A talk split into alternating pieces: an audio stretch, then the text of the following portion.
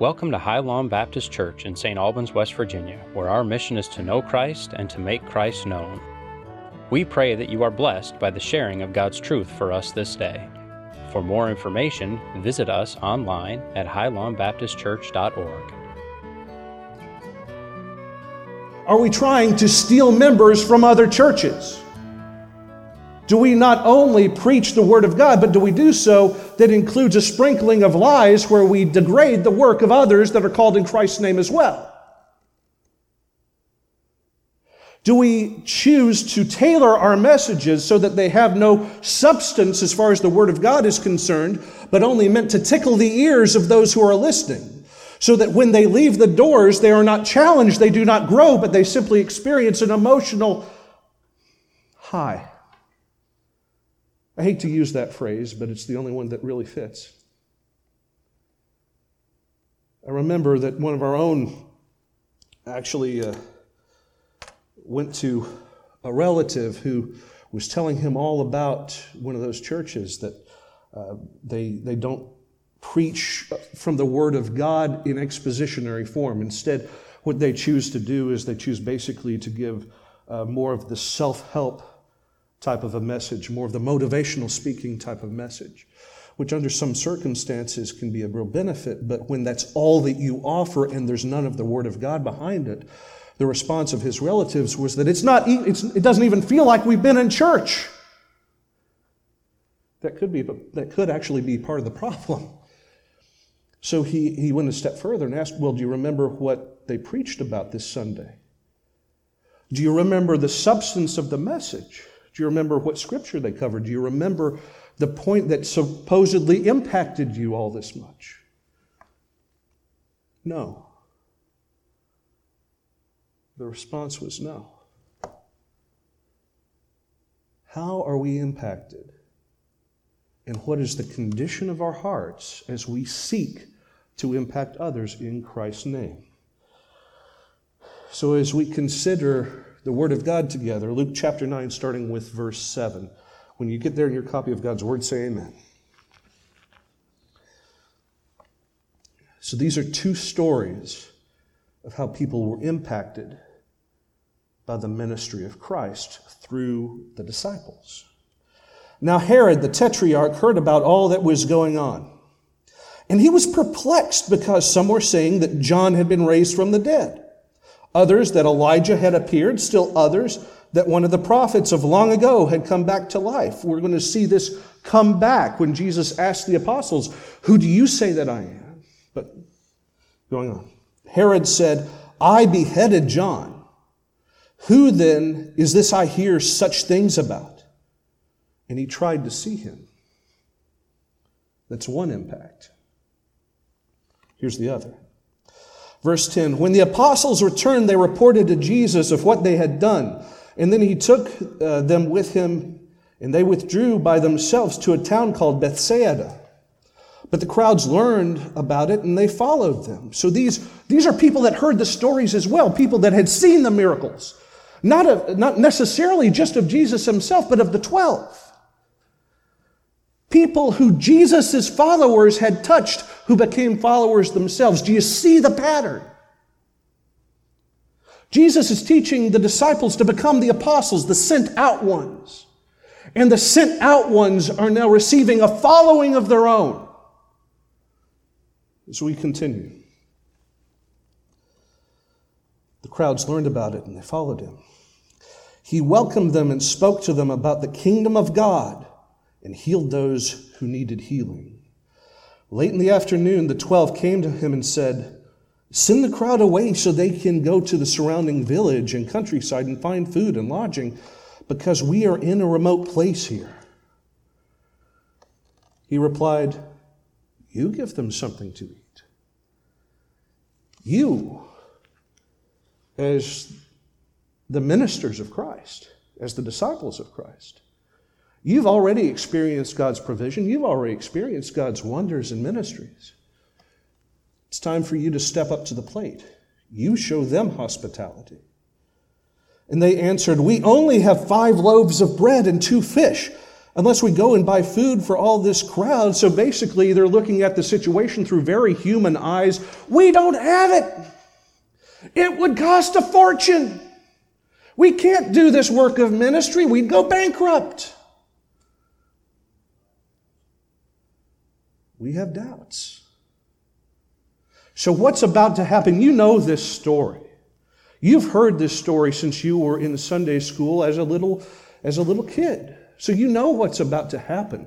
Here's the difference. The target of this lesson, the target of the miracle that's about to take place, isn't the, gra- the, the crowd that gathered around Jesus. They may have witnessed it, but chances are Jesus was standing with the disciples facing him. So the only thing that they could see was Jesus and the backs of 12 men. The point of this miracle was to teach the apostles themselves about the meaning of faith. They were the target. We only have five loaves of bread and two fish unless we go and buy food for all this crowd. And uh, the, the author writes a little note for us about 5,000 men were there. I underlined that because this is a very Jewish way of doing things. When they took a census, unfortunately, they only counted the men. So, as these families as a whole were coming up to follow Jesus around, this wasn't just 5,000 people. This was 5,000 men, so there were probably about 10,000 plus all told, not counting the women and the children. Ladies and kids, if you feel left out, I don't blame you. But this is how they kept record at that time. This is part of that culture, which to me makes this even more astonishing. He said to the disciples, Have them sit down in groups of about 50 each. The disciples did so, and everyone sat down. And taking the five loaves and the two fish, and looking to heaven, he gave thanks and broke them, and he gave them to the disciples to distribute to the people. And they all ate and were satisfied. They didn't just get sated, they were full. And as a further testimony to give evidence to his own apostles, the disciples were sent out to pick up the, the leftovers. Notice that the people that were being ministered to, they were, the, they were being served first. The church leaders, so to speak, were saved themselves for last. How many basketfuls of leftovers did they find? 12. That's not a coincidence. So Jesus is telling us a couple of things. First of all, he was able, through the power of God, to provide for this giant multitude of people. Secondly, there was enough left over, so not only were the people in the community filled to the brim, but the church itself, the church leaders, if you will, the deacons, who are the disciples at this point, had enough for them as well. We're talking 12 bushel baskets full of food. God provides. God provides. Have faith that He will provide. If you are earnestly doing what He's called you to do, if you are wholly obedient to His calls, fully devoted to Him and not yourself, he will provide all of your needs according to whose riches and glory? His. He will supply all your, the grace that you need, for His grace is sufficient. He will be there for you in providence. He will enable you through the gifts of the ministry. If He calls you to do something, He Himself takes upon His shoulders the responsibility to accomplish it. All you have to do is be obedient. the hands and feet of Christ distributes. That's our role. So we have two, we have a lot of different things to consider. May God add his blessing to the reading of his word this morning. First of all, the goal of any form of ministry is to put God on display. That's first. Jesus had sent out the apostles, the, the disciples, excuse me. They're still journeymen. They're still apparently in, in the, the role of being the apprentice here. So he taught them the Word of God. He taught them His place with the coming New Testament. He taught them everything that they needed to know. And when they got a certain amount of book knowledge, He sent them out among the, the people of Judea to experience ministry for themselves, to be the student teachers of the Word of God. So they go out to all these homes, all these places. He commands them, don't take anything with you. You will subsist as God gives you the ability. So they were guests in other people's homes, as was the custom in this culture. They did the work of ministry. If anybody didn't accept them as a public testimony to them, they were commanded to shake the dust off of their feet. That's a very Jewish idiom. That means that you're not a person of God, and rather than contaminate the Holy Land, we're going to kick the dust off of our feet in front of you. But they went to Christ to give this report. And they praised God. Just as we as disciples are called to glorify Christ, Christ was then glorifying who? God the Father. So it all links back to Him. So the people come in crowds praising God, wanting to learn from this new prophet, wanting to experience the presence of the living God for themselves in a way that they hadn't been able to do otherwise. They not only wanted the word, but they wanted his love as well. So they gathered over 10,000 people strong in his midst to get a touch of the master's hand. While at the same time, in the palace, somewhere along the way, this guy hears this message, these rumors. And his heart grows hard because he's curious. But not curious about the things of God as we're going to see. He's curious about how this can be a benefit to him. He's curious about how this Jesus person can be an entertainment for him. So let's take a look at our place in ministry as we're being taught by this passage of Scripture. Christ commanded them to be a living example, to live simply, to be wholly reliant on God for everything, that as they are obedient, God will supply their needs. If you take your talents, the talents that God invested in you, and you put them to use being obedient to Him, God will invest more in you. That's the way it worked. That's the purpose of the parable of the talents. So, as we are wholly reliant upon Him, as long as we're also wholly obedient, he will bless us so that we can continue to grow and to prosper and to do what is what we've been called to do. As He has invested His truth and His love and His compassion and His substance in you, as long as you treat it well, are obedient to Him, and have the right heart with what you do in ministry, He will reward it. Be gracious to those who offer you hospitality and for those wonderful people that God puts in your lives. Never fail to tell them how much you love them. Leave unbelievers in peace, knowing that to argue with somebody into heaven is just to make them dig their heels in further. Don't get emotional when somebody rejects the Word of God. Deal with them in compassion and love and pray for their enlightenment as we are commanded to do. Reject worldliness and leave it aside. That's what that means by shake the dust off of your feet. Don't let the things of this world into the place of God.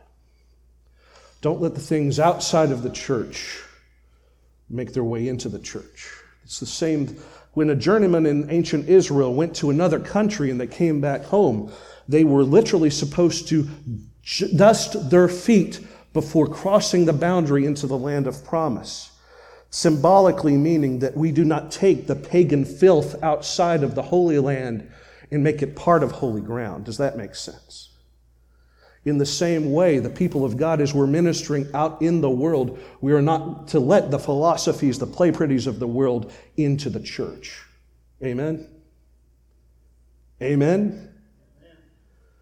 So let's continue. That's what that phrase means, in case you've ever wondered. Jesus empowered and directed them. He gave them authority and the strength through the Holy Spirit to cast out demons, to heal the sick. This was a visible authentication that God is still at work, and He's at work particularly in these followers. Now, we no longer have this bright, shining, glaring mystical power so much as we have the Word of God and the testimony of His people. Now, that doesn't mean that miracles don't happen every day. That doesn't mean that if you pray to God, He's not going to respond. All that means is be careful. God is not our ATM machine. God will answer, but it might not necessarily be the answer that you hope for. But of this I am certain God does supply our needs, maybe not in the way that we expect Him to or want Him to, but He never fails to love His children. And above all, they were sent out to proclaim the good news. Missions being the compassionate outreach of the church, and evangelism meaning our ministry to the lost.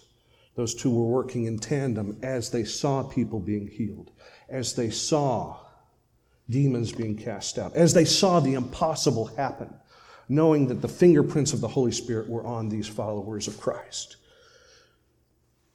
So, Jesus, in this case, God made flesh, was glorified before many as God's love and mercy were being witnessed as the gospel was given and accepted, as crowds gathered around to experience Him. Lives were being transformed. That's the right kind of attention.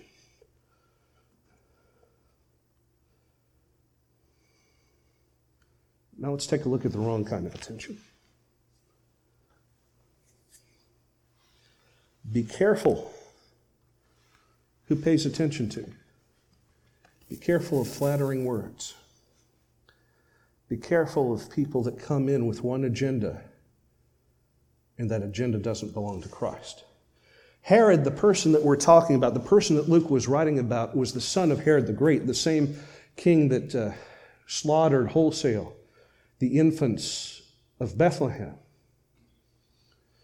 He was forced, because Rome couldn't take the crazy of Herod the Great and didn't want to see that kind of insanity uh, anymore lived out in his son, instead of giving him all of Israel to rule, he cut, they cut Israel into four quarters and gave him the region of the Galilee. This man was depraved enough to deprive his own brother of his wife the wife of his brother and he himself, he, he was previously married to a princess of a foreign country. They both got divorced so that they could get together. And he was called out on this by John the Baptist. This why, hmm, excuse me, which is why John the Baptist was imprisoned. And as he, as, as Herodias, the, uh, John the, as, excuse me, as Herod's stepdaughter, danced before him at his own birthday party. He became enamored with her to the point that he said, in front of all of his, his guests, his military leaders included, I will gladly give you half my kingdom if you just ask for it. So she goes to her mom, the same woman who had been talked against by John the Baptist. What shall I ask for? Bring me the head of John the Baptist on a plate.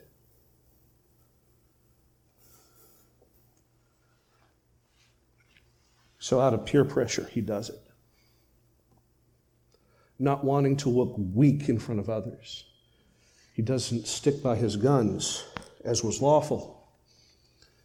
He gives in. And he caused the murder of the last Old Testament prophet of God. Luke also talks to us about the condition of the man's heart after he hears about the wonders of Jesus and him wanting to see him. This is taking place right before Golgotha. When Herod saw Jesus, when, when Pontius Pilate said, You're from Galilee, so I'm going to send you off to King Herod and let him deal with you.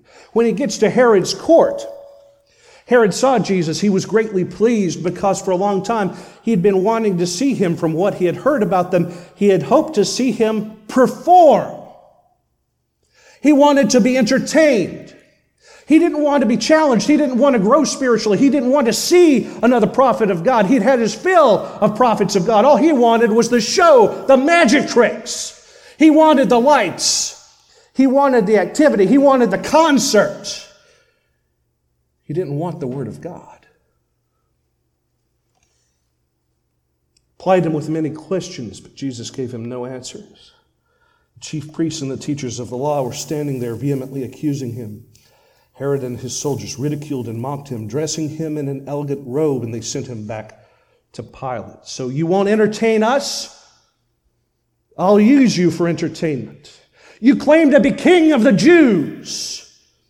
I'll throw a robe around you.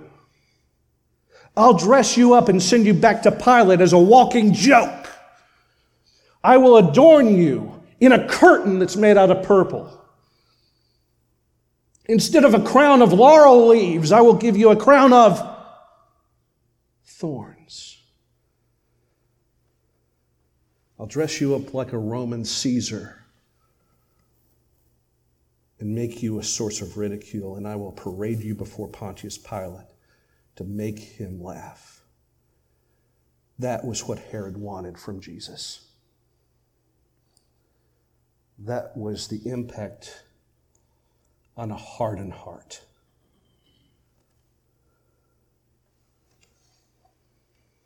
The wrong kind of attention. Now let's switch gears and talk about the fruit of the right kind.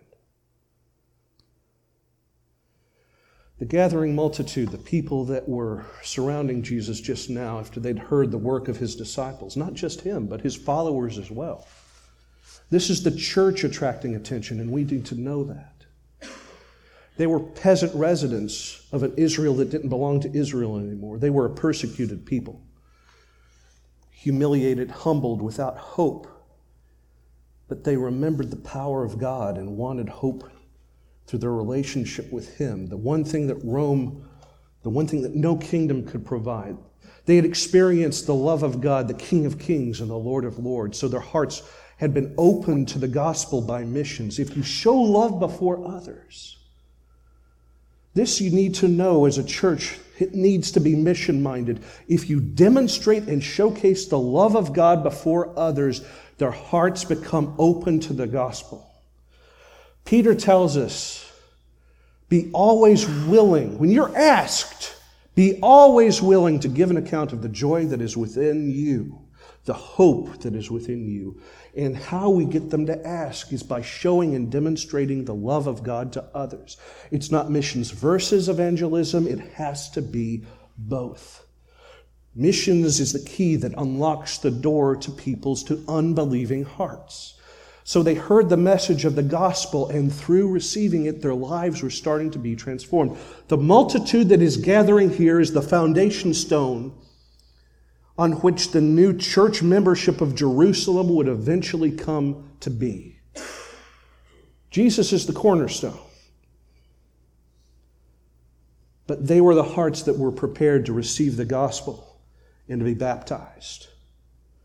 This is the first multitude and they were gathering for the day of Pentecost early. This is a foretaste of what would eventually happen. So they left behind the burdens of the past and they begin to fully devote themselves to the person standing before them that was the source of that compassion, that source of that love, the one who was reflecting the grace of God the Father Almighty. They gathered around Christ to seek God just as people without hope today will gather around his bride, the church, if we only continue to demonstrate his love in a world that desperately needs to hear it. This is the way that John describes the same scene. Here he remembers the boy. Here's a boy with five small barley loaves and two small fish. He goes out of his way to say, this, even the five loaves and the two fish, they're nothing it's barely enough for this kid to eat, much less 10,000 people. How far will they go among so many? Have the people sit down. There's plenty of grass in that place, and they sat down, about 5,000 men. There we go again. And Jesus then took the loaves, gave thanks, and distributed to those who were seated as much as they wanted. Did the same with the fish. And when they had had enough to eat, Yes, the disciples, gather the pieces that are left over. Let nothing be wasted. So they gathered them and filled 12 baskets with the pieces, the five barley loaves left over by those who had eaten.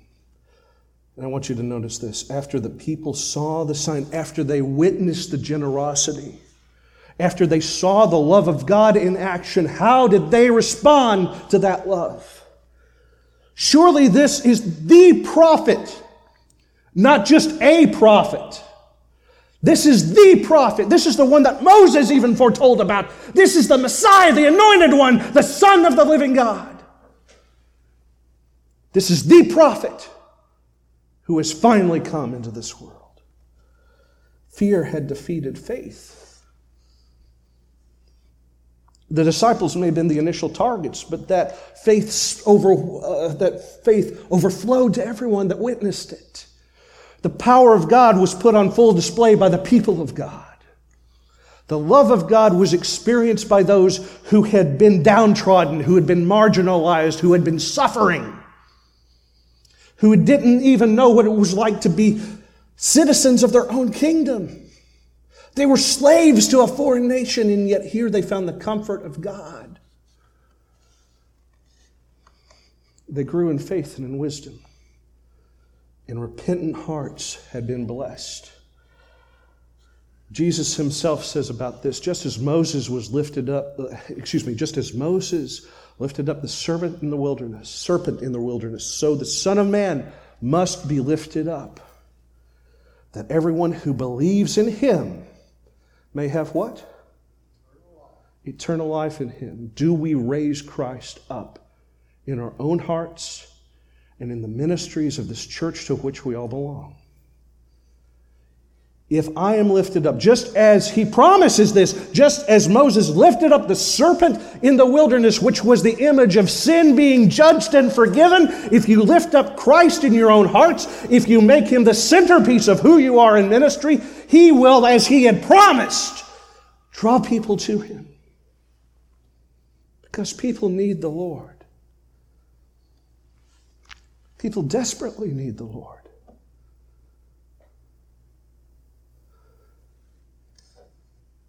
If we make him the centerpiece of all that we do, people will be impacted and they will come to us. And we need to be on the lookout for people that then come to us wanting to be new disciples. When they come, we need to be spiritually centered ourselves so that we can discern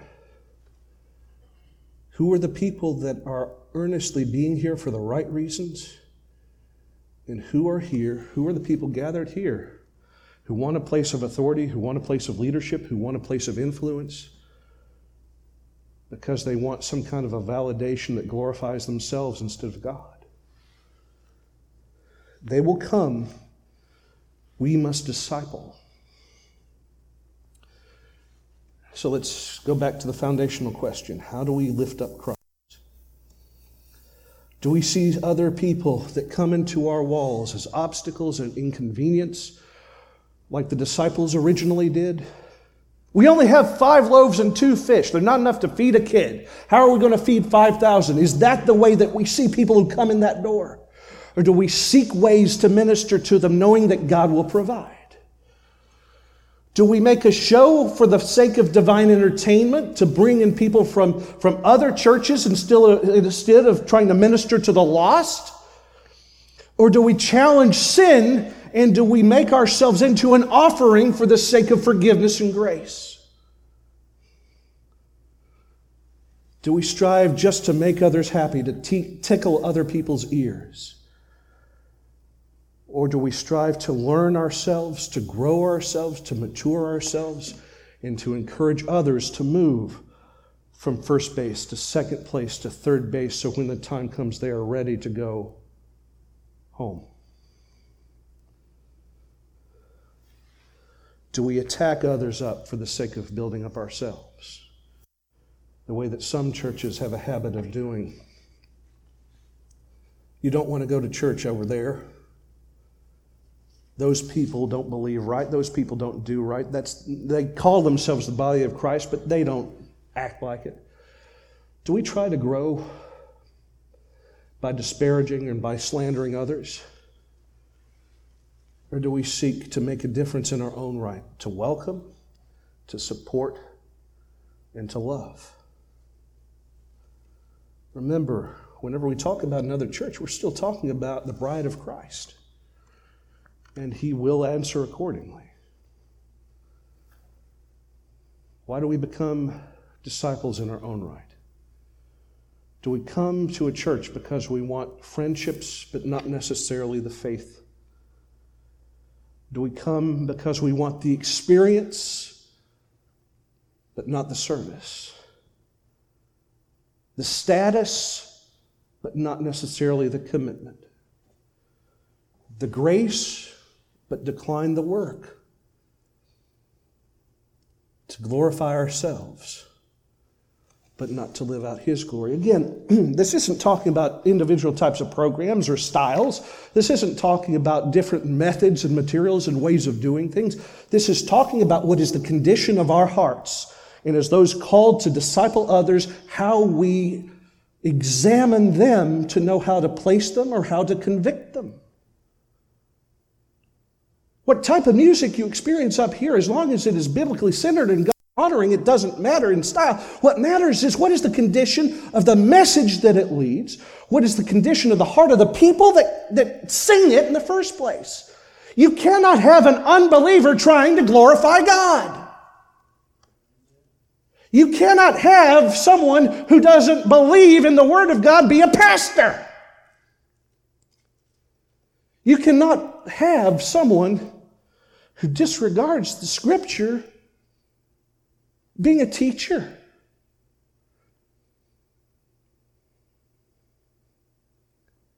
What is the condition of our heart as we approach the work of ministry, as we approach the church herself? So, the challenge of this passage is this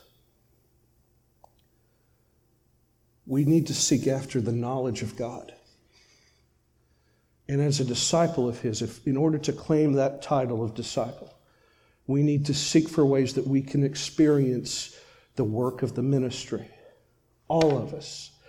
Baptist church, by definition, has to have 100% ministerial engagement. Nothing less than that is acceptable. All of us are called to be workers in the kingdom of God. Every single one of us, without exception, if you are called by Christ, if you are a beneficiary of His grace, His forgiveness, and His love, if you are someone that has earnestly repented of your sins, you are called by God Himself to do the work of ministry to bring others into that kind of condition. That's what we saw through this passage. And we also saw the work of somebody that didn't take that seriously. Someone who claimed to be a believer but was not. We are supposed to wholly devote ourselves to this very profession.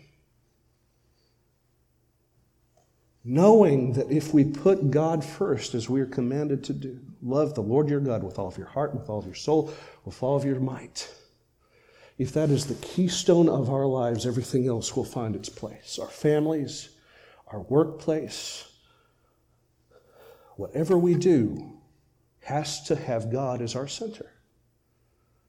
We're to honor God's call to minister and to be obedient fully, knowing that if we are, He will take responsibility for us and He will grant us the strength to succeed. And finally, all of us are commissioned by the Great Commission go into all the world. Be that across the room, across the hall, across the street, across the world. Make disciples baptizing them in the name of the Father and of the Son and of the Holy Spirit, teaching them to observe all, without exception, what I've commanded you. The whole gospel to make whole Christians. With this promise Lo, I am with you always, even to the end of the world. And that's a world st- that's a world we can still win one heart at a time. The need for Christ has not changed. The need for His church has not changed.